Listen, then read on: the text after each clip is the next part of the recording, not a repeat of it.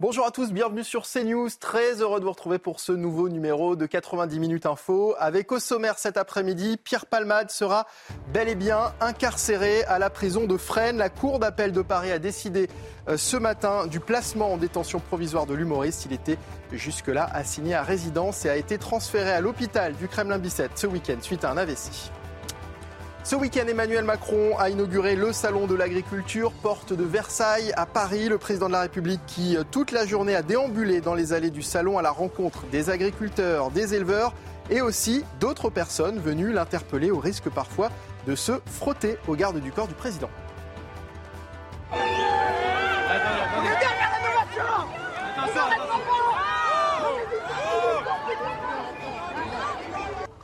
Et puis la ministre des Sports, Amélie Oudéa Castera, promet une aide financière spéciale pour les athlètes ukrainiens. Une décision controversée qui a fait réagir une athlète française. Elle dénonce les difficultés de certains sportifs français contraints de créer des cagnottes pour financer leur préparation aux Jeux Olympiques. C'était aussi euh, l'occasion de dire, bah, vu que les caisses ne sont pas vides, euh, eh bien, profitons-en pour euh, parler aussi des problématiques que, rencontrent les sportifs français qui préparent les Jeux Olympiques et Paralympiques de 2024. Voilà, on va développer tous ces sujets en compagnie de mes invités. Je vous les présente dans un instant, juste après le rappel des principaux titres de l'actualité, signé Adrien Spiteri. Elisabeth Borne est au Salon de l'Agriculture aujourd'hui, deux jours après la visite d'Emmanuel Macron. La Première ministre a déjeuné avec les organisations professionnelles agricoles. Au menu des discussions, la sécheresse et le coût de l'énergie selon Matignon. Elisabeth Borne finira sa visite par une rencontre avec les éleveurs. Ursula von der Leyen appelle à avancer sur la réforme du droit d'asile. La chef de la Commission européenne a réagi au nouveau naufrage d'une embarcation au large des côtes italiennes. 62 migrants ont perdu la vie et près de Crotone en Calabre hier. Depuis le début de l'année, près de 14 000 migrants ont débarqué en Italie. Et puis top départ de l'opération militaire Orion. Elle a débuté ce samedi. Plus de 7000 soldats sont mobilisés dans le sud de la France. Le but, préparer les armées à un engagement majeur alors que la guerre continue entre la Russie et l'Ukraine. Des partenaires européens et les États-Unis y sont associés. Merci beaucoup Adrien Spiteri pour le rappel des titres euh, CNews. 90 minutes info avec cet après-midi Jonathan Sixou, journaliste chez Causeur. Bonjour. Bonjour Michael. Sébastien euh, Codesso, avocat, bonjour. bienvenue. Et puis Eduardo Rian-Sipel, porte-parole Territoire de Progrès, bienvenue. Merci d'être avec nous cet après-midi en direct. C'est l'information de la journée. Pierre Palmade placé en détention provisoire. La Cour d'appel de Paris a rendu euh, sa décision peu avant midi et on a appris il y a quelques instants que Pierre Palmade sera incarcéré euh, à la maison d'arrêt de Fresnes. Les précisions de Jeanne Cancard qui est actuellement devant l'hôpital du Kremlin-Bicêtre où se trouve toujours Pierre Palmade. Jeanne? Oui, Michael. Et pourquoi cette maison d'arrêt de Fresnes Eh bien, tout simplement parce que euh, Pierre Palmade pourra être soigné là-bas. On le rappelle, l'humoriste de 54 ans est actuellement en cure de sevrage. Il a également subi un AVC samedi dernier. C'est pour cette raison qu'il a été transféré ici, à l'hôpital du Kremlin-Bicêtre. Et justement, dans cette maison d'arrêt de Fresnes, eh bien, il y a une unité hospitalière et qui dépend justement du Kremlin-Bicêtre, de cet hôpital dans lequel est actuellement au service neurologie vasculaire. Alors, la question qui reste cet après-midi en suspens, c'est quand, quand Pierre Palmade sera-t-il incarcéré? Eh bien, cela dépend des feux verts de ses médecins qui diront si oui ou non son état de santé est jugé compatible avec l'incarcération. Ce qu'il faut aussi savoir, c'est que le procureur de Melun peut aussi mandater, déployer des médecins externes à l'hôpital, des médecins experts qui pourront examiner l'état justement de santé de Pierre Palmade et savoir quand il pourra être transféré donc à la prison, à la maison d'arrêt de Fresnes. Merci beaucoup euh, Jeanne Cancard en direct donc de cet euh, hôpital euh, du Kremlin Bicêtre. Sébastien Codesso, est-ce que vous avez été surpris d'abord par cette décision compte tenu des derniers éléments du week-end? Il faut rappeler, et Jeanne Cancard vient de nous le dire, que Pierre Palmade a été victime d'un AVC ce week-end. Il a été transféré en urgence à l'hôpital du Kremlin Bicêtre dans le Val-de-Marne. On aurait pu imaginer que la Cour d'appel reporte une nouvelle fois sa décision. Alors est-ce que j'ai été surpris de la connaissance partielle que j'ai du, du, dossier, c'est-à-dire des éléments qui filtrent euh, dans, la presse, euh, oui, je dois vous le dire, je suis quand même euh, assez surpris de ces éléments que je, que, je connais et de la connaissance que j'ai aussi du, droit et de la procédure pénale. Voilà. si vous voulez, juste une chose à rappeler quand même, c'est qu'on on place quelqu'un en détention si la détention n'est pas contraire à, son état de santé. Voyez Et donc là, en l'espèce, entre son, le, problème d'addictologie qu'il a, plus ce week-end cet AVC, oui, je vous fais part quand même de ma surprise. Après, on peut imaginer qu'il va pouvoir poursuivre ses soins au, sein de la maison d'arrêt de, de Fresnes. C'est ce que nous disait Jeanne Cancard. Édouard Dorian-Sipel. D'abord, euh, je, veux, comme tout le monde, adresser euh, euh, mes pensées aux, victimes de cet accident tragique qui choque tous les Français. Et, je crois que c'est important au moment où on sait que une partie des, des, victimes sont encore à l'hôpital dans une situation incertaine. Ça, c'est la première chose. Euh, est-ce que je suis euh, euh, surpris par cette décision de la Cour? Non. Parce que, effectivement, compte tenu des éléments que, nous connaissons et qui sont à, notre connaissance à ce stade, je pense qu'il y a plusieurs facteurs. D'abord, je pense que les magistrats ont dû s'assurer que la détention pouvait être compatible avec l'état de santé de Pierre Palmade. Je pense qu'ils n'auraient pas pris le risque si les experts médicaux avaient dit le contraire. Et peut-être qu'il y a quelque chose qui n'est pas communicable, ni communiqué, euh, ni à ce stade, ni plus tard, c'est que peut-être que les magistrats, à juste titre, cherchent aussi à se protéger et à protéger euh, Pierre Palmade. C'est-à-dire qu'on ne peut pas euh, évoquer, on ne peut pas plutôt éviter la question de savoir s'il y a aussi des risques peut-être de suicide chez, chez, Pierre Palmade. On peut tout à fait le comprendre. Et peut-être même que pour protéger la justice, de l'avoir euh, devant elle un jour, et très bientôt sans doute, peut-être que c'était plus sûr de le garder sous surveillance, y compris parce que je pense que les faits peuvent aussi euh, tout simplement euh, permettre une détention provisoire, parce que l'émotion que, ça produit dans tout le pays, la gravité des faits, peut-être les nouveaux éléments aussi par anticipation, même s'il faut les dissocier du point de vue du droit, je pense à la possibilité de pornographie infantile, en tout cas d'image euh, euh, qui serait en sa détention. Même si on a beaucoup dit que cet élément, cette partie-là de l'enquête ne devait pas peser dans, la décision qui a été prise. Euh, Il y a le droit qui doit être respecté et je pense que les magistrats peuvent aussi voir les différents facteurs de risque. Et je pense que la question, si j'étais magistrat, ce n'est pas mon métier, mais je pense, et je pose la question ici, est-ce que par exemple, demain, si la, Cour avait mis un contrôle judiciaire pour Pierre Palmade avec un bracelet électronique et s'il se suicidait Parce que c'est quand même quelque chose qui, y compris pour lui-même, je pense que peut-être la meilleure façon d'assurer sa sécurité, si c'est compatible avec son état de santé, donc les soins hmm. pour euh, euh, notamment son AVC qui est un élément nouveau, euh, et aussi prévenir une possibilité de suicide, je pense que c'est une décision qui protège la Cour, mais ça a aussi la responsabilité aussi ensuite au pouvoir public, aux autorités, de garantir totalement la sécurité de Pierre Palmade, aussi, sur le point de vue de la, aussi bien du point de vue de, la, de sa santé que euh, d'une atteinte contre sa propre personne, c'est-à-dire un suicide. Je pense que c'est une décision qui peut tout à fait se justifier du point de vue du droit euh, quand on est un magistrat, quand on est face à tous ces éléments du dossier. Et après tout, c'est grave ce qui s'est passé. C'est grave ce qui s'est passé. Et, je pense qu'on est en, situation de porter une réflexion simple, euh, sérieuse, y compris du point de vue du droit, euh, face à des accidents de la route qui sont produits parce que euh, on, on était est dans un état sous drogue, sous, sous, une addiction quelconque. Ça, c'est quand même quelque, quelque chose qui doit être posé parce que ce qu'il y a de terrible dans cette affaire Palmade, c'est que c'est aussi tragique que banal. Hmm. Pardon de le dire avec aussi, autant de violence dans les mots. Alors, c'est banal parce que tous les jours, vous avez des morts sur la route. Je pense qu'on est quasiment à euh, euh, un mort par heure, peut-être un peu moins aujourd'hui, sur les routes de France. Mais, et donc, c'est. Et, on sait et certains sous l'emprise de. Voilà. Et on sait que ça aggrave. Et donc, il y a une très grande risque, irresponsabilité dans sa conduite. Et ce n'est pas parce que lui-même est victime de lui-même mais les dégâts que ça pose, je pense que franchement, une détention provisoire, si c'est compatible avec son état de santé, et aussi pour prévenir euh, la victime contre des atteintes portées sur elle-même, c'est-à-dire un suicide possible, je pense qu'on a là une décision qui me paraît tout à fait rationnelle de la part des magistrats. Alors moi j'ai une autre question et je vais vous la poser à, vous Jonathan Sixou puisque vous n'avez pas encore pris la parole. La Cour d'appel a-t-elle cédé à la pression populaire et médiatique qui voulait que Pierre Palmade soit incarcéré qui avait tendance à dire c'est une célébrité, il y a une forme d'impunité avec les célébrités, il n'ira jamais en prison. Et l'expression qu'on a entendue ces dernières semaines, c'est Pierre Palmade, est-il, sera-t-il, sera-t-il injusticiable comme un autre?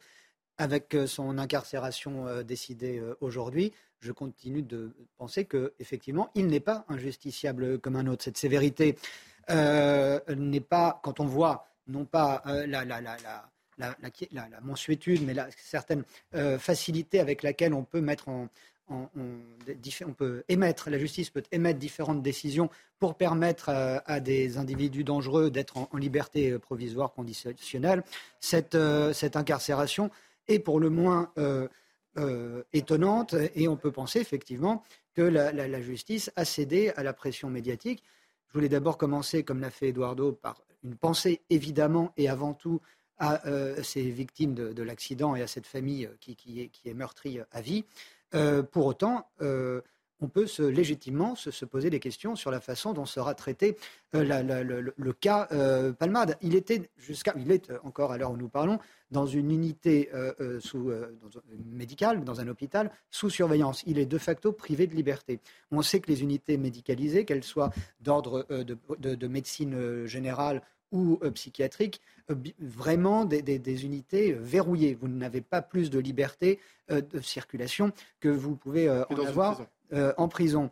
Il va être peut-être, selon son état de santé, incarcéré à Fresnes. On sait, on en parlait avant l'antenne, quel est l'état des soins derrière les barreaux. On ne guérit pas en prison, on ne, soigne pas bien en prison. et on sait aussi que deux tiers des prisonniers qui sortent de, prison, une fois qu'ils ont purgé leur peine, ont des problèmes. Donc pour vous, c'est une mauvaise idée, c'est une mauvaise décision, le fait de, le, mettre en, détention provisoire. Si la justice considère, comme le soulignait Eduardo, qu'il faut le protéger de lui-même, vu qu'il n'y a pas un risque de fuite, un risque de, quitter le territoire euh, ou autre, c'est pour le protéger de lui-même. Et s'il le faut le protéger de lui-même, il faut d'abord le, sauver de ses addictions.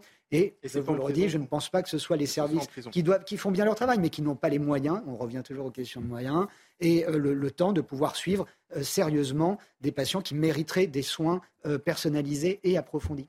Alors avec nous par téléphone une personne qui à mon avis est, du même avec vous, qui a très bien connu Pierre Palmade et qui était son tout premier producteur, c'est Claude Fournier qui est au téléphone avec nous cet après-midi. Claude, d'abord bonjour, merci d'être en direct avec nous dans 90 minutes info cet après-midi. D'abord, votre réaction après cette décision, Pierre Palmade va aller en prison. Vous comprenez cette décision?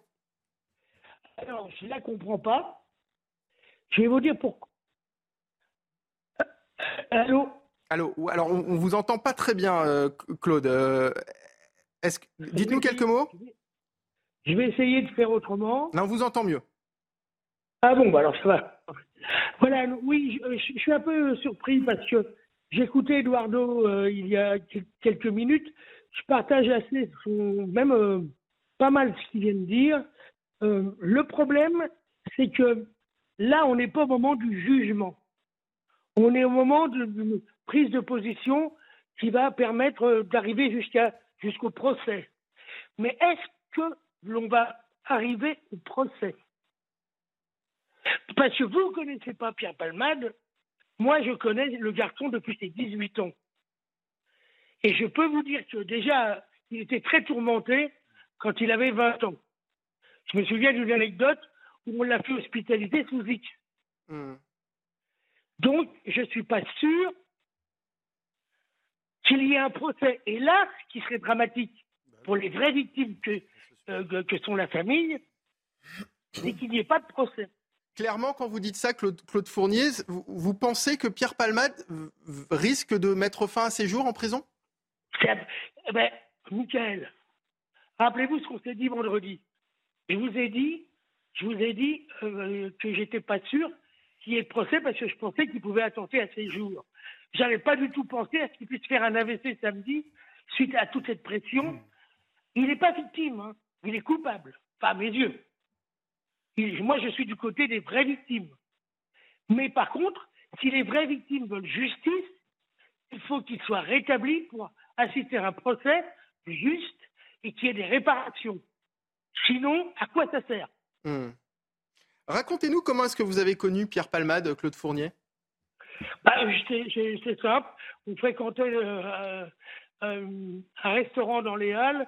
On se disait bonjour tous les jours. Moi, je produisais à l'époque, c'était un gros succès, un imitateur qui est maintenant plus comédien qu'imitateur, c'est Didier Gustin.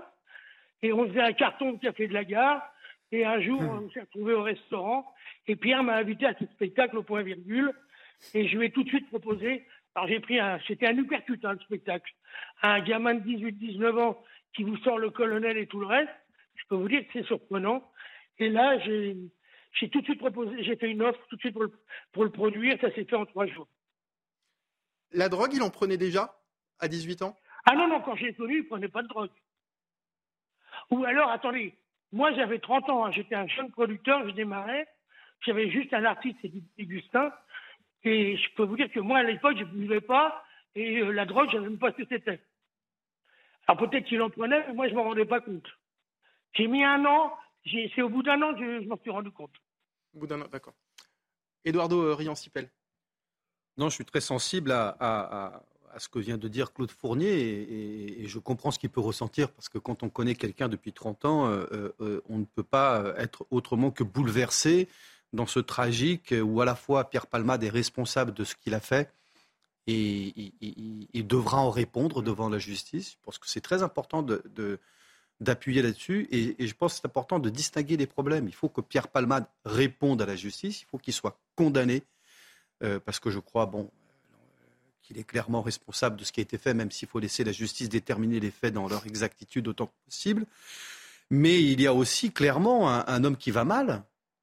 Euh, Ce n'est pas pour s'apitoyer sur le sort de M. Palmade, ce n'est pas le sujet, mais je crois qu'on n'a pas besoin euh, d'être un, un, professionnel de la psychiatrie, de la santé mentale, ou être un psychanalyste ou un psychologue pour comprendre que l'attitude de Pierre Palmade, en l'occurrence, est manifestement suicidaire. Euh, que ce soit la toxicomanie, euh, qui est une souffrance, qui est une addiction, qui cherche à répondre à un mal-être de la personne, et, qui n'explique pas tout, qui ne, doit, pas, être là pour euh, simplifier les hmm. choses. Mais je pense que son attitude, cette attitude ultra excessive, où la drogue et la démesure poussent à des conduites à risque de type morbide, prendre sa voiture alors qu'on est totalement défoncé, c'est typiquement suicidaire. Alors déjà là, euh, euh, un comportement qui est d'ordre suicidaire, avec en plus euh, un accident qui a conduit des gens à la mort, en tout cas ce bébé qui devait naître. Alors justement, justement, Claude Fournier, on s'est eu vendredi au téléphone. Qui a en lui, et je termine, qui a quelque chose comme une pulsion de type suicidaire qui a besoin d'être traité. Si on veut qu'il soit devant la justice un jour, bah, je crois que ça permet aussi peut-être de répondre à la décision qui a été celle de, des magistrats. Très bien en prison. Hmm. La prison n'empêche pas le suicide. Je suis d'accord, mais c'est à l'administration pénitentiaire. Et là, c'est pour le coup, c'est intéressant parce que pour le coup, les magistrats ordonnant cela, il est maintenant de la responsabilité des autorités publiques de préserver la sécurité et la santé de Pierre Palmade. On sait très bien que c'est mal fait en prison, que ce soit la protection des suicides. C'est très facile de se suicider en prison. C'est quelque chose que j'ai déjà dit sur ce moi chez soi que chez soi en contrôle ah judiciaire. Mais là, il n'était pas, chez, il pas chez lui. Hein, donc il était, à résidence dans, un, hôpital. Là, il était dans un établissement de santé, un établissement d'addictologie, dans lequel il était traité. Je veux dire, on a déjà, on a une surpopulation carcérale en France qui est monstrueuse. On a 30% des détenus qui sont en détention provisoire, donc ils sont quand même euh, présumés innocents. Là, on a quelqu'un à qui, pour qui on avait une solution qui était médicale. Euh, qu'on ne me fasse pas croire qu'en prison, il sera bien pris en charge. Ça n'est pas le cas. Alors, attendez, on va, on va redonner, s'il vous plaît, la parole à Claude Fournier, parce qu'il nous reste, il nous reste deux minutes avant la pub. Euh, juste une question, Claude, parce qu'on s'est parlé vendredi au téléphone. Vous m'avez dit que vous n'étiez malheureusement pas surpris hein, de, de, ce qui arrive aujourd'hui à Pierre Palmade. Il est, pour rappel, visé par trois enquêtes, dont une pour détention d'images à caractère pédopornographique. Ça aussi, ça ne vous a pas surpris? Si, si, si, ça me surprend. Au, contraire. Au contraire, ça me surprend parce que moi, je, quand, je fréquentais Pierre, il fréquentait des, des, jeunes hommes, mais de son âge. Donc moi, j'ai jamais été le témoin, direct ou indirect, ou entendu une conversation. Alors, et, en plus, quand je, on nous parlait, rappelez-vous, sur tous les médias il y a 15 jours, qu'il était avec des jeunes gens qu'on avait vus de 18, 20 ans, etc. Et huit, deux jours après ou trois jours, on, on s'aperçoit qu'ils ont 30, 40 ans. Donc, euh, je sais pas, euh, je, je, On verra, on verra. Je ne peux pas parler à la place de l'enquête ou des résultats de l'enquête. Mais est-ce que c'est pas un est-ce que c'est pas un mec chez lui qui a téléchargé des choses? Parce que des fêtes chez Pierre Palmade, il y a tellement de gens qui viennent, ça dure tellement de temps que tout le monde sait utiliser les, ordinateurs et tout. On n'en sait rien. Il faut attendre que l'enquête euh, donne son résultat. Il faut arrêter d'aboyer avec. Euh, enfin, je trouve qu'il y a une curée, euh, même si Pierre Palmade pour moi est coupable. Et il y a une curée médiatique. Il y a eu Michael Jackson, Strauss-Kahn et Pierre Palmade. Quoi. Euh, j'ai jamais vu autant de couvertures de journaux, les unes de TF1, enfin, tout, les 24 heures sur 24 sur, sur vos antennes. Il y a, sûrement d'autres choses à dire. Merci beaucoup en tous les cas, Claude Fournier. Je rappelle que vous, vous êtes vous-même un ancien, euh, euh, ancien cocaïnomane. Vous aviez d'ailleurs sorti un livre hein, sur le sujet. on peut rappeler le titre de votre livre? Ça s'appelle Ligne brisée, publié chez Michel Lafon en 2007, qui était l'explication de mon parcours de vie et surtout un appel à arrêter cette merde et à pas en prendre. Et vous, vous vous en êtes sorti Oui, mais euh, j'en paye le prix aujourd'hui. C'est pour ça que vous ne me voyez pas à l'antenne. J'ai des problèmes de santé. Merci en tous les cas beaucoup, Claude Fournier. Je rappelle que vous êtes le, premier producteur hein, de, Pierre Palman. J'ai produit, les deux premiers spectacles avec un qui s'appelait Ma mère aime beaucoup ce que je fais avec le colonel et l'autre, on se connaît avec le Scrabble. Merci, Merci beaucoup Claude Fournier. On marque une pause, on se retrouve dans un instant pour la deuxième partie de 90 minutes info en direct sur CNews. Restez avec nous. De retour sur CNews pour la deuxième partie de 90 minutes info, toujours en compagnie de mes invités, Jonathan Sixou, Sébastien Codesso, Eduardo Riancipel. On va poursuivre nos débats dans un instant et on va parler d'Emmanuel Macron qui a inauguré ce week-end, le salon de l'agriculture porte de Versailles. Le président de la République qui, toute la journée, a déambulé dans les allées du salon à la rencontre des agriculteurs, des éleveurs et aussi d'autres personnes venues l'interpeller au risque parfois d'être un petit peu euh, limite avec le service de sécurité du président. Regardez. J'ai 26 ans, monsieur. Mon avenir, je fais quoi? Je le laisse, je laisse aller à la poubelle, je vous laisse le mettre à la poubelle. Mon avenir, on n'arrêtera pas parce que là, on en a, on peut plus demander gentiment. C'est nos vies qui sont en jeu, on ne peut plus demander gentiment, monsieur. Entendez ça. Sinon, ça va être terrible ce qui se passe. Vous êtes la démonstration. Vous avez déjà entendu Vous êtes la démonstration d'une forme de violence civique. Allez, on en parle dans un instant juste après. Le journal, il est quasiment 16h et c'est avec Simon Guillain. Bonjour Simon. Bonjour Mickaël et bonjour à tous ceux qui nous ont rejoints sur CNews. On commence ce journal avec l'information de la journée. Pierre Palmade va donc euh, aller en prison. La Cour d'appel de Paris a rendu sa décision euh, à la mi-journée. On va tout de suite aller euh, devant l'hôpital Kremlin-Bicêtre, dans le Val-de-Marne, retrouver Jeanne Cancard et Alexandre Distel. Bonjour Jeanne, Pierre Palmade est donc pour le moment toujours hospitalisé là où vous vous trouvez. Il va donc être incarcéré à la maison d'arrêt de Fresnes, Jeanne. Oui, Simon, Pierre Palmade est toujours ici au service neurologie vasculaire. Il faut savoir que désormais, eh bien, sa chambre, n'est plus gardée par une simple patrouille de police, mais bien par des agents de surveillance de la pénitentiaire. Pierre Palmade, qui devrait donc être incarcéré selon nos informations à la maison d'arrêt de Fresnes. Pourquoi cette maison d'arrêt? Eh bien, parce que là-bas, il y a une unité d'hospitalisation. Donc là-bas, Pierre Palmade pourrait être soigné. On le rappelle, le comédien, l'humoriste âgé de 54 ans, est actuellement en cure de sevrage et samedi dernier, il a subi un AVC à l'hôpital Villejuif avant d'être transféré donc ici au Kremlin-Bicêtre. Et la question qui reste évidemment en suspens, c'est de savoir quand, quand va-t-il être incarcéré? Et eh bien cela dépend du feu vert de ces médecins qui sont actuellement à son chevet et également d'autres médecins, externes, extérieurs à l'hôpital pourraient être dépêchés, dépêchés ici pour examiner son état de santé et savoir si oui ou non il est compatible avec une incarcération. Merci beaucoup, Jeanne Cancard, pour toutes ces précisions et merci donc euh, à Alexandre Distel qui vous accompagne cet après-midi dans le Val-de-Marne. On poursuit ce journal euh, avec cette information. La France va aider les athlètes ukrainiens euh, pour les Jeux Olympiques 2024 à Paris. La ministre des Sports, Amélie Oudéa-Castera, a annoncé une aide d'un million d'euros. Alors cette annonce fait déjà beaucoup réagir, notamment les athlètes français qui ont, qui ont pour certains du mal à boucler leur fin de mois. Et vous allez voir que certains sont même contraints de lancer des cagnottes. Les témoignages ont été recueillis par Maureen Vidal. Regardez. C'est un message qui n'est pas passé inaperçu sur les réseaux sociaux. Beaucoup d'athlètes français font des appels aux dons pour préparer les JO 2024, vivent avec le RSA ou enchaînent plus de 20 heures d'entraînement hebdomadaire, n'ont pas de retraite, doivent bénévolement faire des activités pour le grand public, vivent le sport. Cet athlète olympique dénonce les difficultés de certains sportifs français.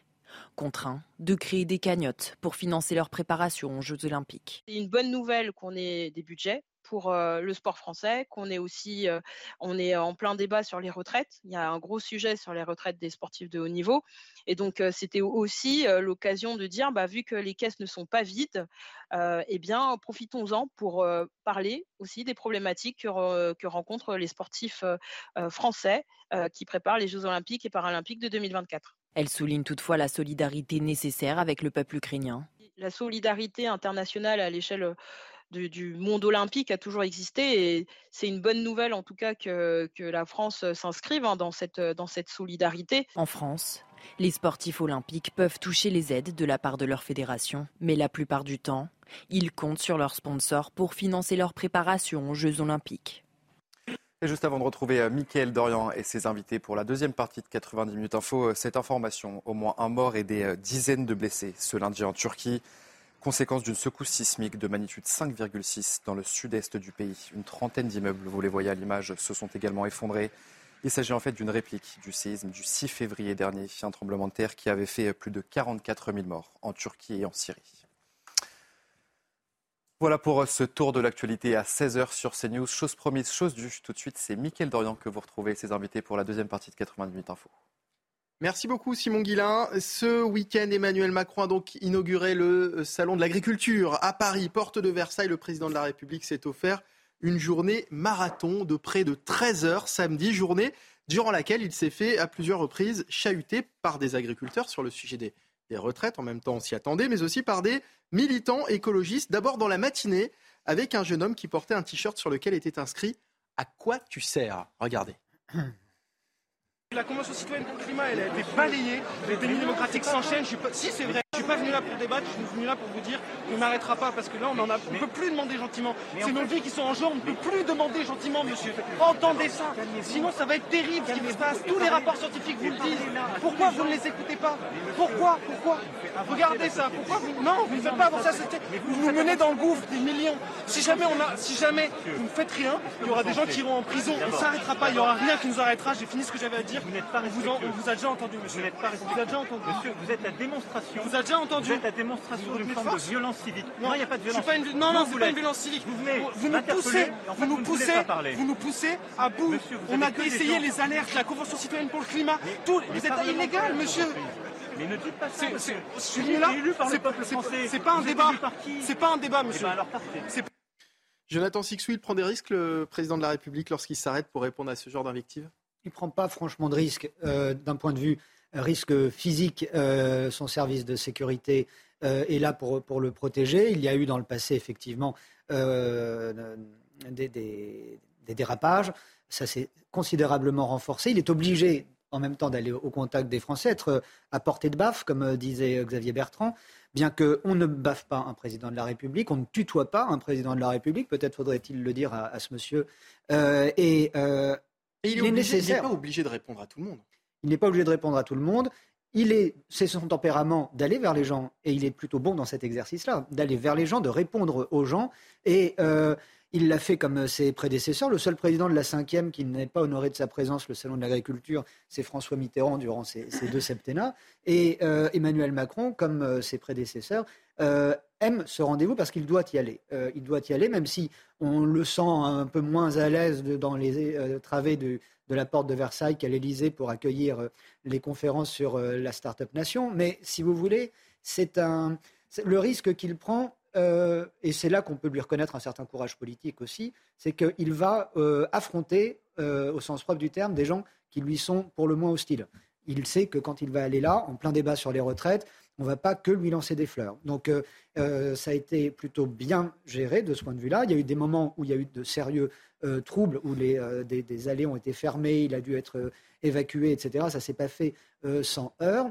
Je note euh, que euh, la visite qui dure depuis euh, ce matin, qui doit durer 10 heures en tout d'Elisabeth Borne, aujourd'hui, se passe plutôt calmement selon nos, informations. Ensuite, ce sont des images importantes aussi pour les Français, de montrer que notre, que notre monarque républicain peut parler avec le français du commun, et que chacun peut lui dire, on lui a dit beaucoup de gentillesse aussi, on, lui a pas, on ne lui a pas dit que des, que des horreurs. Non Bien sûr, on a l'impression que depuis Jacques Chirac, c'est un peu le concours du président qui restera le plus longtemps euh, au Bah, salon de l'agriculture. Emmanuel Macron qui a battu le record euh, lors de son premier mandat. Il est resté plus de 14 heures. Chirac n'est jamais resté plus de 14 heures au salon de l'agriculture. Édouard Dorian-Sipel, est-ce qu'il prend des risques, Emmanuel Macron, lorsqu'il euh, il va au contact comme ça de, d'un militant écologiste et qui lui répond finalement, alors qu'il pourrait aussi bien passer son chemin Le salon de l'agriculture est une grande tradition française, une figure euh, qui est devenue imposée pour tout président de la République et pour beaucoup d'élus. Euh, les Français y sont attachés. C'est un moment euh, qui, qui vient tous les ans. Voilà, c'est le salon de l'agriculture. Et à chaque fois que le président de la République met les pieds dehors ou même dans un salon, il y a toujours une part de risque qui est assumée et, et- et- et- et traitée par ses services de sécurité.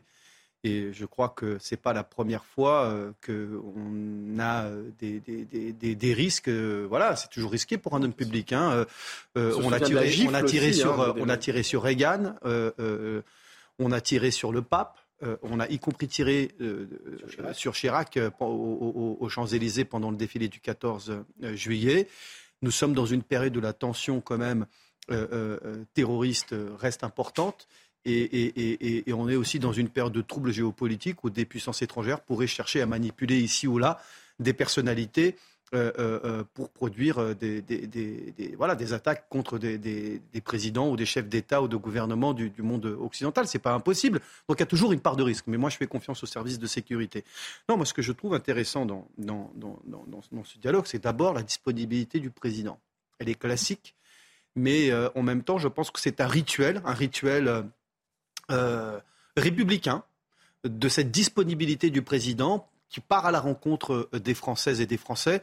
Là, c'est le salon de l'agriculture, mais cette espèce de dialogue, y compris retransmis par les médias, ce moment où les Français, eux aussi, ils ont envie d'aller attraper le président, de discuter, peut-être de l'interpeller, peut-être même y compris dans un dialogue dur, notamment au salon de l'agriculture. hein. Euh, On n'y va pas quand on est président uniquement pour euh, avoir des bisous. Il faut savoir faire face à l'adversité. Moi, ça, j'aime beaucoup chez Emmanuel Macron, cette disponibilité. Euh, je crois qu'il en a besoin et je pense aussi que les Français ont besoin de pouvoir. hein. Ça vient de loin. hein.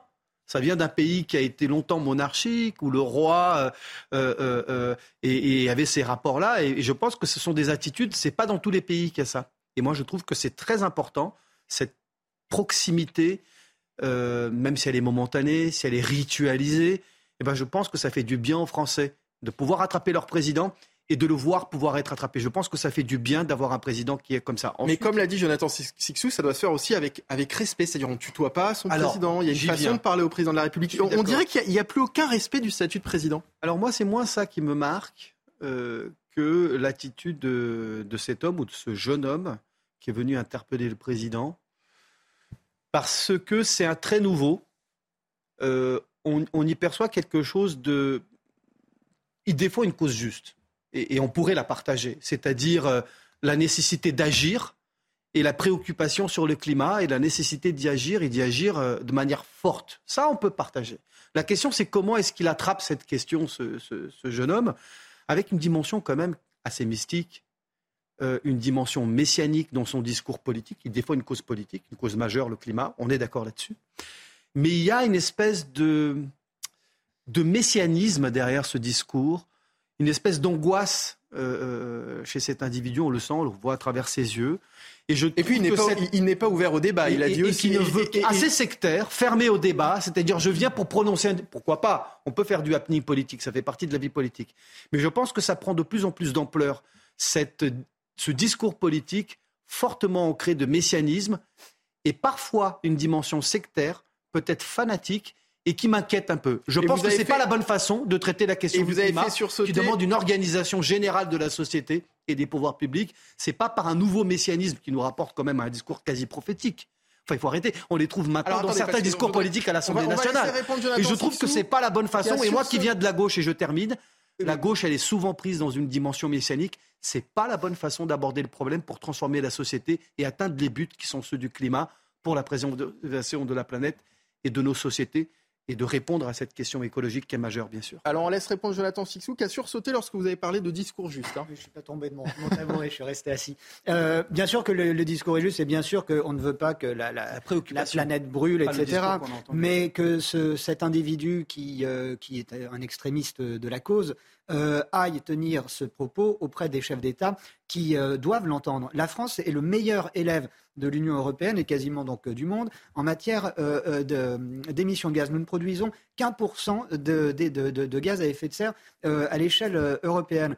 Qu'il aille avec son grand courage parler au président chinois, qu'il aille avec ce grand courage parler au, président indien. À ce moment-là, on pourra peut-être considérer un petit peu euh, la justesse de sa cause. On n'a pas, à dire, on n'a pas à tenir ce type de propos à un président de la République française, dans un passé et un présent euh, et, actuellement, qui euh, font un, boulot exemplaire pour justement avoir une. Euh, une, Mais vous Alors, le, pendant, c'est une désindustrialisation, c'est euh, une, une situation qui fait que nous sommes dépendants d'énormément d'autres pays. Mais le résultat, c'est quoi? C'est que la France est un pays qui, a, qui peut franchement être fier de son bilan carbone en général. Donc, aller engueuler le président comme ça a été fait, c'est d'une part indécent et c'est d'autre part injuste parce que la France, et on en paie tous un peu le prix, se, se, remonte vraiment les manches. Je ne dis pas qu'il a un discours avoir un, quand même préciser pour avoir choses parce que... un résultat. attendez, on va laisser parler Sébastien Codesso qui souhaite aussi s'exprimer.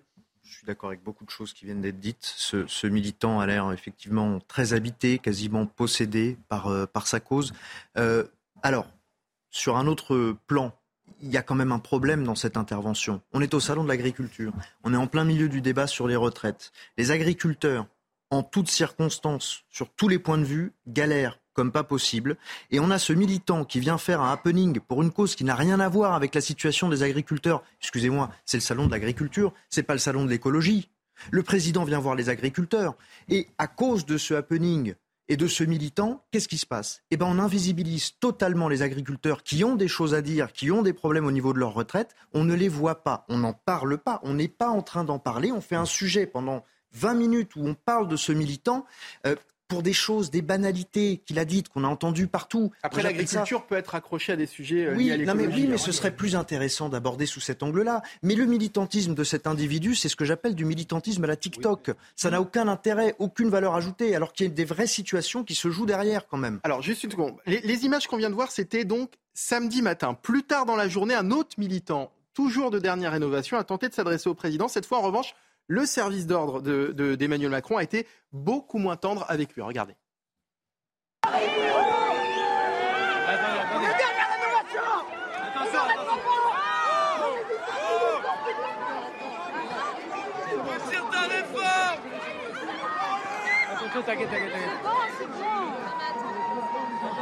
Alors, euh, Emmanuel Macron a déclaré ensuite, quand, la question lui a été posée, ne pas avoir vu ce qui s'était passé, qui réprouve évidemment toute forme de violence. Il semblerait, selon nos confrères d'Europe 1, que cette personne interpellée violemment est fichée S, déjà connue donc des services de police pour avoir bloqué une étape du Tour de, France en juillet dernier. Est-ce que ça nécessitait néanmoins une, arrestation aussi musclée Eduardo euh, Riancipel? Ça, c'est au service de sécurité du président d'apprécier. Euh, je, pense que quand on, on, va avec un, peu d'adversité vers un président de la République, qu'il faut euh, imaginer qu'on puisse subir les foudres de son service de sécurité. C'était sans doute un peu dur, très dur, euh, bah, il y a pire, hein. mais, mais, mais un peu musclé, oui. oui bon, même, c'est bien bah, Oui, mais, mais, écoutez, franchement, on peut pas, si on veut s'adresser, quand, on, quand on veut faire une action qui peut porter quand même euh, à interprétation par les services de sécurité, enfin je veux dire, si ces jeunes gens qui sont des militants sans doute euh, très bien intentionnés, je ne veux pas dire le contraire, mais dans une période où il y a le risque terroriste s'approcher avec un petit peu de, brutalité vers un, président de la République, enfin, faut, faut être un peu euh, naïf. Hein, euh, donc, excusez-moi, donc les services, ils font leur travail, d'accord Ils font leur travail, et je pense que si on veut interpeller le président, il faut respecter un certain nombre de formes. Pour le reste, moi, je suis un peu inquiet parce que ce nouveau messianisme écologique, c'est pas la bonne solution. Qu'il y ait des gens qui nous alertent, enfin, les gens du GIEC, je ne les vois pas s'exciter euh, à faire euh, des actions en, tout genre. Ils, viennent avec leur savoir et ils sont suffisamment importants et ils ont suffisamment d'autorité pour nous alerter. Moi, j'ai un peu une crainte. Il y a une nouvelle figure messianique qui naît autour du climat. C'est pas nouveau. Il y avait d'autres messianisme dans le passé, euh, dans les années 70, dans les années 60, 60 voilà, euh, dont euh, mai 68 n'a pas été totalement dépourvu. Moi, je serais pas étonné, et je suis un peu inquiet, que demain, on ait des actions qui montent de plus en plus crescendo pour le climat, dans une sorte de nouveau messianisme politique. Et je ne serais pas étonné que tôt ou tard, on ait des martyrs écologiques. C'est-à-dire des gens qui viennent faire, voilà, martyrs d'eux-mêmes, au pire du terme, comme on a pu en avoir pendant certaines périodes, pour essayer de choquer et d'alerter les gens. Je pense que c'est ce type de dérive qu'on doit stopper, parce que ce n'est pas comme ça qu'on va régler la question du climat. C'est une question fondamentale. Je pense que d'ailleurs que depuis un an, il y a eu des accélérations majeures en Europe pour la transition écologique et énergétique. Je rappelle que depuis la guerre euh, de la Russie contre l'Ukraine, euh, guerre totalement illégale et qu'il faut condamner, bien entendu, je le rappelle à chaque fois, eh bien, ça fait un an maintenant. Nous étions à l'époque en Europe dépendants à 50% du gaz russe. Je crois que maintenant, avec tout le travail qui a été fait pour ne plus dépendre autant des Russes, c'est plus que 10% de dépendance vis-à-vis du gaz russe en Europe au lieu de 50%. Mm. Donc quand même, on accélère un certain nombre de, de décisions vers la transition énergétique et écologique. Et je pense qu'on a besoin de cette jeunesse avec nous pour cette grande cause qui est une cause pour nous, pour notre civilisation, pour l'humanité, pour la planète mais ce n'est pas avec des actions qui tendent vers un nouveau fanatisme messianique qu'on va régler la question. Je suis très inquiet parce qu'une partie de la jeunesse va là-dedans et, et ce n'est pas bon signe pour moi. Je pense qu'il faut qu'on le prenne comme un signal faible de quelque chose qui ne va pas et qu'on a besoin de réordonner pour des buts collectifs plus, plus je dirais, plus judicieux. Sébastien Codesso, euh, que risquent ces, ces militants écologistes lorsqu'ils mènent des actions? On parlait de, d'un militant qui avait bloqué une étape du, Tour de France, lorsqu'il s'adresse peut-être brutalement, quand il agresse un président de la République Qu'est-ce que, qu'est-ce que on est, on est sur, euh, sur le, dispositif des violences aggravées. Ça dépend jusqu'où les violences vont aller. Le premier militant qu'on a vu, euh, bon, effectivement, euh, il n'est pas du tout dans les, dans les violences, sinon verbales éventuellement. le deuxième militant, on peut considérer qu'il y a une tentative de faire quelque chose, de faire quoi c'est ça la question, parce qu'il peut tout simplement dire qu'il s'est approché et qu'il voulait juste parler au président. Donc à ce stade-là et avec les images dont on dispose, je vous dirais comme ça, pas grand-chose. Mais on a vu par le passé, attention, euh, je suis assez d'accord avec ce qui vient d'être dit, euh, il y a effectivement une forme de, moi je dirais, sectarisme. Vous voyez, ces, militants rentrent dans une forme de secte et euh, le problème, c'est qu'ils sont persuadés de détenir la vérité. Et à partir du moment où ils sont persuadés de détenir la vérité, eh bien ça justifie absolument toutes les actions. C'est comme ça que ça se passe. Ça justifie d'aller voir le président de la République et de lui dire Moi, je suis venu vous parler, je ne suis pas venu pour débattre. En gros, le sous-texte, votre réponse, je m'en fiche. Je suis venu pour juste euh, donner ce que moi je dois donner. voyez? Et on a vu, les, vous savez, euh, ces, derniers mois, il y a eu des actions euh, de la part de militants écologistes, des, mmh. des, dégradations, des gens qui bloquent le périphérique, des choses comme ça. Et effectivement, on, Aux œuvres d'art vers cette, les œuvres d'art, absolument. Les œuvres d'art. C'est pas la première fois. De, je pense qu'on va vers des, on va vers. Si on pousse à bout cette logique, on aura demain des martyrs de l'écologie. Enfin, bien lisez les historiens du, du début du christianisme. Il y a parmi les premiers chrétiens il y avait euh, les martyrs qui ont commencé à émerger pour euh, manifester leur désapprobation face à l'Empire romain, pour défendre leur foi. On est quasiment dans des choses qui sont de cet ordre. Et ça pose la question et je suis donc de terrorisme écologique. Et, il faut, vous voyez, c'est ça, c'est ça la question. Aura sans non, mais si vous voulez, le terrorisme écologique, il y a des critères effectivement, mais il va peut-être falloir abaisser le seuil de ces critères. Je pense que on laisse aller à ces dérives. On va voir la pub. On peut aller jusqu'à effectivement parler de terrorisme écologique lorsqu'on on, a l'impression que finalement ce, type d'action on, gravit à chaque fois des échelons dans, la violence en fait de ce type d'action. Est-ce que c'est pour justement attirer davantage l'attention? Bah, C'est le propre du fanatisme. Hein. Je pense que c'est en phase avec euh, la violence de notre société, qui est de plus en plus violente de toute façon dans les rapports, que ce soit des violences verbales ou des violences physiques.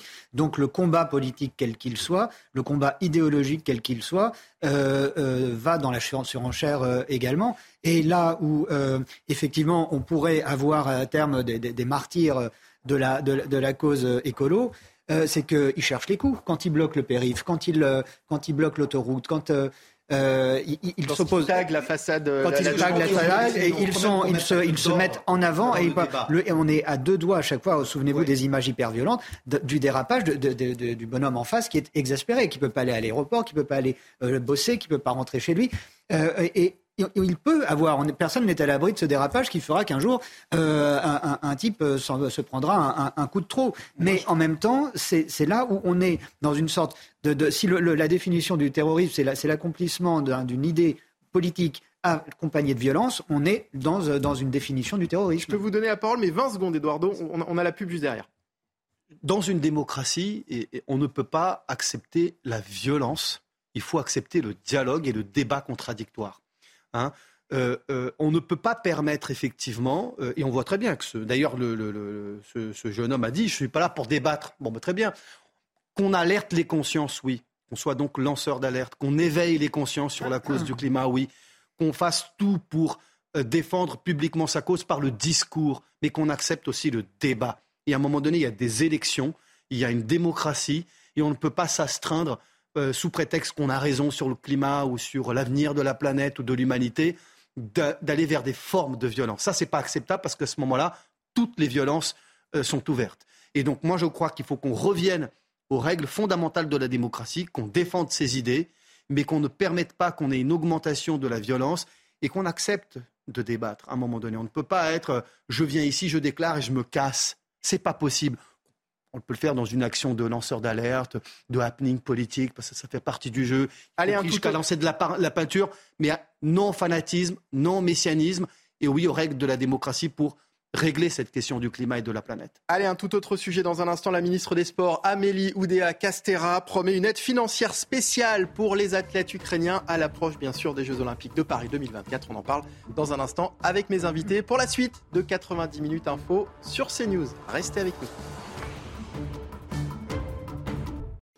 16h29 sur CNews, nous sommes de retour sur le plateau de 90 minutes info, toujours en bonne compagnie, Jonathan Sixou, Sébastien Codesso et Édouard Riancipel pour la suite de nos débats. On va notamment parler de cette décision de la ministre des Sports, Amélie Oudéa Castera, qui promet une aide financière spéciale pour les athlètes ukrainiens en pleine préparation des Jeux Olympiques de Paris 2024. On va en parler juste après le rappel des principaux titres de l'actualité. Il est quasiment 16h30, il est l'heure de retrouver Adrien Spiteri. Tous les syndicats de la SNCF appellent à une grève reconductible et ce à partir du 7 mars prochain. Ils veulent se mobiliser pour montrer leur opposition à la réforme des retraites. Le 16 février dernier, 440 000 personnes se sont rassemblées dans le pays selon le ministère de l'Intérieur. Pierre Palmade va être euh, incarcéré. La Cour d'appel de Paris a décidé son placement en détention provisoire ce matin. Il est assigné à résidence à l'hôpital après le grave accident de la route qu'il a provoqué le 10 février dernier. Il a été transféré à l'hôpital du Kremlin-Bicêtre ce week-end suite à un AVC. Et puis Londres et Bruxelles trouvent un accord sur l'Irlande du Nord après un an de différends concernant les dispositions post-Brexit. Richie Sunak et Ursula von der Leyen sont réunis à Windsor cet après-midi. Le Premier ministre britannique et la présidente de la Commission européenne doivent tenir une conférence de presse commune. Merci Adrien. Adrien Spiteri pour le rappel des titres CNews. Dans l'actualité cet après-midi, une décision controversée à l'approche des Jeux Olympiques de Paris 2024. La ministre des Sports, Amélie Oudéa Castera, a promis une aide financière spéciale pour les athlètes ukrainiens. Une annonce qui a fait réagir une athlète française, Ayodele Ikwesan. C'est un sujet de Maureen Vidal. C'est un message qui n'est pas passé inaperçu sur les réseaux sociaux. Beaucoup d'athlètes français font des appels aux dons pour préparer les JO 2024, vivent avec le RSA ou enchaînent plus de 20 heures d'entraînement hebdomadaire, n'ont pas de retraite, doivent bénévolement faire des activités pour le grand public, vivent le sport. Cet athlète olympique dénonce les difficultés de certains sportifs français contraints de créer des cagnottes pour financer leur préparation aux Jeux olympiques. C'est une bonne nouvelle qu'on ait des budgets pour le sport français, qu'on est aussi, on est en plein débat sur les retraites. Il y a un gros sujet sur les retraites des sportifs de haut niveau.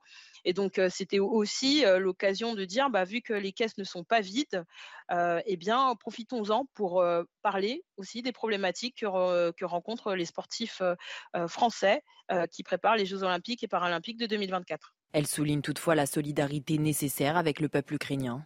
La solidarité internationale à l'échelle du, monde olympique a toujours existé et c'est une bonne nouvelle en tout cas que, la France s'inscrive hein, dans, cette, dans cette solidarité. En France, les sportifs olympiques peuvent toucher les aides de la part de leur fédération, mais la plupart du temps, ils comptent sur leurs sponsors pour financer leur préparation aux Jeux olympiques. Alors, Jonathan Sixou, je sens que ce sujet vous inspire. Vous comprenez la réaction de cet athlète qui se dit oh bah, on aide, des, athlètes ukrainiens, c'est bien, mais à côté de ça, on a des athlètes chez nous qui galèrent pour se préparer, qui sont obligés voilà, de, faire appel à des cagnottes pour pouvoir préparer ces Jeux Olympiques, pour pouvoir trouver des sponsors aussi Parfaitement. je voulais appuyer ce qui vient d'être dit par, par cet athlète dans le deuxième temps de ma remarque, si vous me le permettez, parce que je voulais commencer par dire que je me régale à entendre ce type de déclaration euh, du, ministre. Entre euh, Anne Hidalgo qui nous dit qu'elle ne veut pas d'athlètes russes à Paris et euh, ces ministres au grand cœur qui, qui, nous font des déclarations choc comme ça, je pense qu'on va avoir quelques perles d'ici 2024 qui pourront à force nous faire, nous faire un beau collier. C'est une façon encore de politiser le sport et ça, transforme tout en gadget politique. Moi, j'ai une super proposition à faire qu'on octroie la médaille d'or automatiquement à tous les athlètes ukrainiens et puis aux athlètes euh, étrangers autres de se partager l'argent et le bronze. Voilà. Ensuite, euh, ce qui se passe dans le sport, on le voit ailleurs, au nom de la solidarité qui, encore une fois, dans certains cas, est parfaitement légitime et euh, même se doit d'être tenue et exemplaire. On voit que dans ce domaine-là, comme dans d'autres, eh bien, bien souvent, ce sont les, Français qui passent au second plan. Sébastien Codesso, aider les, Ukrainiens dans leur quotidien, impactés par la guerre, c'est une chose évidemment qu'on peut comprendre. Aider des athlètes à participer aux Jeux Olympiques, aux Jeux Olympiques pardon, est-ce qu'il y a une vraie nécessité finalement? Charité bien ordonnée commence par soi-même. On a des athlètes en France exceptionnels dans tous les domaines du sport. Voilà, euh, je pense au sport de combat, je pense à des, euh, vous savez là, on voit euh, très souvent en ce moment des Cyril Gann, des personnes qui, qui sont en train d'exploser, qui, sont très talentueux, qu'on les aide, eux, qu'on débloque des moyens pour eux, d'abord, voilà, qu'on se développe nous-mêmes dans, les disciplines, dans toutes les disciplines possibles, et après, on verra effectivement comment aider les autres. Mais ça, euh, je, trouve ça assez inadmissible. ce, cri d'alerte hein, de, cette, sportive euh, je le trouve tout à fait juste. Euh, il, est nécessaire et je comprends le, sentiment d'injustice quand on, quand on sait que ben, ces, athlètes, eux, sont obligés de galérer deux fois plus que les autres. Euh, quand vous avez des athlètes qui, pour des raisons politiques, se font finalement octroyer des aides comme ça, comme vous l'avez très bien dit, ben, écoutez, je suis désolé, mais c'est dégueulasse. Voilà. Et comme l'a très bien dit Jonathan Sixou, on va la prochaine étape, effectivement, c'est de distribuer toutes les médailles d'or aux, athlètes oh, ukrainiens. Eduardo Riancipel, est-ce que vous êtes de cet avis? Non, et puis je vais éviter les caricatures. Hein. Je, pense que c'est une euh, solidarité sportive qui, est bienvenue, qui est importante, qui est assez logique. mais est-ce que la, situation des Ukrainiens La solidarité, on la comprend lorsqu'il s'agit euh, d'accueillir des, réfugiés, lorsqu'il s'agit d'aider pour, pour se nourrir. Pour, enfin, voilà, il y a une nécessité d'aider des personnes qui sont dans le besoin dans le quotidien, mais dans le sport. Est-ce qu'il y a une vraie nécessité? C'est vrai que c'est la priorité d'être dans la vie concrète et dans les moyens de, subsistance à leur existence alors qu'ils sont en guerre et qu'il faut aider, y compris au plan des réfugiés. Je rappelle qu'ils sont 7 à 8 millions d'Ukrainiens euh, à être partis, euh, à s'être exilés de leur pays, qui sont accueillis en Europe, et c'est une bonne chose. Mais vous sous-estimez, je crois, le rôle du sport, de la, de la visibilité à l'échelle mondiale de ce que euh, les anglo-saxons appellent le soft power et que nous pouvons tout simplement aussi appeler l'influence. Je pense que la place euh, dans un grand moment sportif mondial comme les Jeux olympiques est une euh, place importante qui peut aussi participer du message, de l'information et de la prise de conscience et du soutien moral aux Ukrainiens. Et je pense normal d'aider des athlètes ukrainiens et j'espère que la France ne sera pas seule. Il faut que le CIO aussi ils mettent du sien et je pense qu'ils le font. Pourquoi? Parce que euh, ce sont des athlètes qui peut-être ne peuvent pas s'entraîner chez eux ou alors les conditions sont totalement anormales. Et je pense normal que la visibilité de l'Ukraine, ce serait une victoire pour Poutine. C'est pas une façon de politiser le sport je, je, pense qu'on a. Bah, écoutez, le sport n'est pas totalement dépourvu de valeurs, et notamment les, les valeurs de, de respect de l'autre, de tolérance, de paix entre les nations, de paix entre les peuples, alors que M. Poutine agresse totalement injustement l'Ukraine et, on voudrait effacer l'Ukraine des, Jeux des, Jeux Olympiques ou leur donner moins de moyens. Il y a une différence entre. je, suis d'accord. En revanche, on veut, en revanche, comme l'a dit Jonathan Sixou, certains veulent que les, les, athlètes russes soient exclus des Jeux Olympiques. Oui, je pense que la question peut se poser, mais et les athlètes saoudiens, vous souhaitez également qu'ils soient exclus moi je ne veux pas rentrer dans ce débat et je voudrais qu'on cadre le débat. Le débat, c'est doit-on aider les exclure aussi? La question, c'est doit-on aider? Est-ce que la France a raison? D'aider financièrement les athlètes ukrainiens? Je pense que oui. La question, est-ce que c'est contradictoire avec le soutien des athlètes français? Non. J'ai entendu qu'il y a une athlète qui s'est exprimée très bien. Et peut-être que s'il y a des athlètes qui galèrent, qui sont obligés uniquement de faire des appels aux dons, ce que je ne pense pas que ce soit le seul cas, mais s'il faut aider davantage les athlètes français, qu'on y réfléchisse, mais de grâce, qu'on n'y ait pas critiqué l'aide française du gouvernement français euh, aux athlètes ukrainiens alors qu'ils souffrent la guerre et qu'ils ont des conditions moins importantes que d'habitude pour y affronter. Je pense que c'est important qu'on les soutienne aussi là. Et il ne faut pas sous-estimer, y compris dans le cadre de la pression et de la guerre, il ne faut pas sous-estimer ce que la présence des Ukrainiens, comme il faut, aux Jeux Olympiques de Paris peut susciter. Et j'espère que d'ici là, la question sera réglée, mais je crains que ce soit une guerre de long terme. Donc, s'il vous plaît, pas de division entre notre aide aux athlètes ukrainiens. On peut comprendre que des, athlètes français qui ont oui, mais très bien, ça ouvre des, financements, bah, que ce soit soit un, peu, un, peu, choqué je par une comprends. Telle non, mais choqué, je ne pense pas, mais que si ça permet d'éclairer et d'avoir une discussion avec les autorités françaises, peut-être pour aider là où il y a des difficultés pour les athlètes français, très bien. Et je pense que la France se prépare bien à ces Jeux olympiques. Nous avons un grand sport français, nous avons un grand athlétisme, nous finançons énormément par rapport à d'autres pays, nous avons des fédérations et je veux rendre aussi une, je veux rendre une, un grand hommage à tout le sport euh, français tous ces réseaux amateurs qui permettent au sport français d'être le plus professionnel possible. Allez, la pause et on revient euh, juste après. On va parler notamment de Ian Fleming à l'occasion des 70 ans de Casino Royale. L'intégralité de la série James Bond de Ian Fleming a été republiée. Petite particularité, plusieurs passages ont été réécrits. Vous allez comprendre dans un instant. Restez avec nous pour la suite de 90 minutes info. Dernière partie dans un instant sur CNews, toujours en direct. Dernière partie de 90 minutes info sur CNews, toujours en direct avec Jonathan Sixou, Sébastien Codesso et Eduardo Riancipel. On va poursuivre nos débats à présent avec cette polémique au Royaume-Uni à l'occasion des 70 ans de Casino Royale. L'intégralité de la série James Bond de Ian Fleming a été republiée. Petite particularité, plusieurs passages ont été réécrits, figurez-vous. Alors pour quelle raison On voit ça avec Michael Dos Santos. James Bond a trouvé plus fort que lui en la personne des Sensitivity Readers. Ces relecteurs, qui traquent les mots jugés choquants pour notre époque, ont censuré plusieurs passages des aventures de l'espion britannique. Fini le mot nègre et autres références à caractère raciste sur les Africains et Afro-Américains des années 50 et 60. Désormais, les lecteurs de l'œuvre de Ian Fleming liront le barman au lieu du barman noir. Dans le livre Vivre et laisser mourir, certains passages ont pu largement été coupés, comme quand James Bond entre dans un club de striptease du quartier d'Harlem à New York. Bond pouvait entendre le public haleter et grogner comme des porcs devant l'abreuvoir. Il sentait ses propres mains empoigner la nappe. Un passage qui est devenu dans l'édition 2023. Bond pouvait sentir la tension électrique dans la pièce. Étrangement, les références à la communauté asiatique, au viol ou encore à l'homosexualité ont été maintenues. Un choix visiblement assumé par l'éditeur.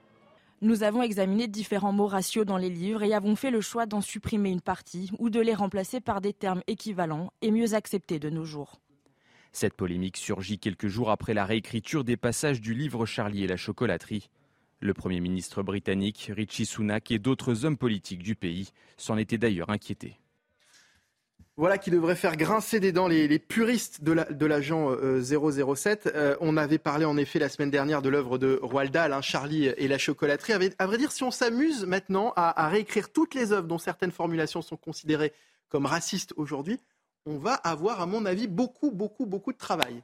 Il ne restera rien. Il restera rien. La culture woke est en train de, de, poursuivre, plutôt de, perfectionner ce que ce que les soviets avaient inventé et ce que le stalinisme avait perfectionné. Vous savez, cet effacement de tout ce qui gêne, des opposants et autres. On gratte les photos et, on expurge. Ce qu'on appelle aujourd'hui la cancel culture. Ce qu'on appelle la cancel culture euh, aujourd'hui. Euh, il y a euh, l'effet de mode, l'appât du gain, parce que si les ayants droit s'y opposent, il n'y a pas de réécriture. Il y a quelques jours, à Londres toujours, je ne sais plus quel est le nom de ce metteur en scène, mettait en, sur scène euh, en attendant Godot. Et euh, le théâtre n'a pas programmé la pièce parce que ce metteur en scène avait eu le malheur de ne mettre que des hommes sur scène alors que euh, Beckett a écrit cette pièce pour des hommes. Les ayants droit se sont opposés à ce que, en attendant Godot, ce soit joué par des femmes puisque Beckett l'a écrit pour des hommes. la pièce n'a toujours pas été montée. Donc si on veut s'y opposer, on peut s'y opposer. Heureusement que ça, marche. on voit l'appauvrissement. là, les, deux extraits que vous avez passés, la, scène du bar elle est euh, équivoque. Vous, vous, la visualisez avec ses ports à l'abreuvoir. Vous voyez, vous voyez là, vous voyez l'atmosphère. Qu'est-ce que vous comprenez à la, version expurgée qui, qui, est donnée au lecteur de C'est un massacre pour l'auteur, en fait. Ah, mais ça l'auteur n'existe plus. Le travail de littérateur n'existe plus. Et euh, la question qui, est intéressante de, se poser, je pense aussi, c'est euh, où mène cette hyper-susceptibilité? On nous dit que c'est pour euh, éviter que les gens soient heurtés, que les gens soient blessés. Mais de quoi parle-t-on? En quoi écrire un barman noir est insultant et qu'il faut écrire un barman? On, va on va droit dans le mur, là aussi, concernant la culture. Ce qui me rassure, c'est que les Français font plutôt de la résistance dans ce domaine. Sébastien Codesso, ça vous inquiète que des éditeurs commencent à applier à ce genre de demande? Bah oui, oui, ça m'inquiète. Euh, en fait, plus besoin de lire, plus besoin d'aller au cinéma. Euh, on vit déjà dans une dystopie. Voilà, on est déjà en train de vivre quelque chose de surréaliste euh, et qui, effectivement, est très inquiétant parce que ça commence par des petites touches comme ça. Voyez, ça va. on, fait disparaître le passé. À partir du moment où on fait disparaître le passé, ça n'est pas possible. À partir du moment où on dit euh, on va faire comme si toutes ces choses-là n'avaient pas existé, comme si elles n'avaient pas été dites. Euh, ça n'est pas possible. Voyez, c'est pour ça que je parle de dystopie. Je fais évidemment référence à des œuvres comme 1984, où bientôt, pour euh, en fait pouvoir se rapprocher de la vérité, il faudra aller ne chercher que vers des livres d'occasion dans leur première rédaction, qui auront disparu maintenant dans la, dans la société. Ça, c'est le début du phénomène. Ça va devenir quoi après? On va juger que certains auteurs sont, j'utilise leur terme, problématiques, donc on va censurer leurs livres. Je pense à J.K. Rowling, je pense, euh, je suis un grand lecteur d'Isaac Asimov. Isaac Asimov, il est euh, souvent critiqué pour son rapport avec les femmes. Euh, son œuvre Fondation, qui est très connue, un pilier de la science-fiction. On va faire quoi? On va, on va arrêter d'éditer Isaac Asimov? Des auteurs comme ça qui sont... La question s'est déjà posée en France. on a eu des polémiques avec Céline et autres finalement, ces œuvres ont été Et c'est une façon aussi de réviser l'histoire en disant bah ça n'a pas existé. c'est ça, le problème. On, pas dire que à, cette époque-là, on, parlait des, des, Noirs comme on en parle aujourd'hui, ce qui n'est pas vrai finalement. Édouard Dorian-Sipel. Oui, c'est une logique inquiétante et dangereuse que de céder à une sorte de nettoyage hygiénique du langage, surtout s'agissant d'œuvres de culture, notamment les livres. Pourquoi? Parce que toute œuvre culturelle, un livre par exemple, puisqu'on parle de Ian Fleming et, des James Bond, toute œuvre est située dans son époque et reflète euh, la mentalité de son époque. Et je pense qu'il est important qu'on puisse appréhender les œuvres, à la fois pour que ce qu'elles nous disent, et aussi pour saisir quel était l'esprit de l'époque. Et puis, effectivement, euh, je crois que c'est une opération des éditeurs de, de Fleming qui clairement sentent de très loin les intérêts commerciaux fondés sur du politiquement correct pour choquer euh, personne, très bien. Mais je trouve qu'on dénature d'une part la réalité euh, euh, d'une œuvre, son inscription dans son époque, et je trouve que vraiment l'opération la plus dangereuse, c'est cette espèce de nettoyage, d'effacement d'un langage d'une certaine époque. Or, ce qui compte, c'est pas d'effacer les textes du passé. C'est d'avoir évolué aujourd'hui. Exactement, et c'est de fonder un esprit critique dans le lecteur contemporain, chez le lecteur contemporain. Ce qui compte quand même, on est la République, on est la France. Et Dieu sait qui, si, dans ce pays on a eu des œuvres de diverses qualités, de grande qualité universelle, et des auteurs qui sont peut-être parmi les plus grands de la littérature, et aussi euh, parfois chez certains d'entre eux euh, euh, les pires salauds, comme Céline, qui est profondément antisémite, mais qui reste un grand littérateur. Et donc il appartient à la critique au lecteur de pouvoir être armé intellectuellement pour savoir situer une œuvre. Donc moi je trouve une façon d'infantiliser finalement. Je trouve que c'est une infantilisation. C'est surtout quelque chose de dangereux, mais qui a une pure portée commerciale. Je pense que euh, les éditeurs ont un seul intérêt commercial de faire de l'argent, donc de ne choquer personne dans une époque où on commence à être attaqué parce qu'effectivement, euh, il y avait des propos euh, plus ou moins apportés, racistes avec stigmatisants, etc. Donc je pense que les éditeurs cherchent à se préserver de la critique, on peut les comprendre, de n'être attaqués par personne, mais je trouve que ce n'est pas la bonne manière. Je pense qu'il faut laisser les œuvres comme elles sont, hmm. et quitte à faire un, à qui, je pense qu'il aurait été plus judiciable que si les éditeurs voulaient répondre à ça, qu'ils fassent un, avant-propos, une préface critique. On quand même, on va pas faire une préface critique. Pourquoi pas? Si c'est une inquiétude, si c'est mal compris, pourquoi pas? Pourquoi pas Mais toucher à l'œuvre, surtout quand il s'agit d'œuvres de fiction et de littérature, je trouve que c'est dangereux. Mmh.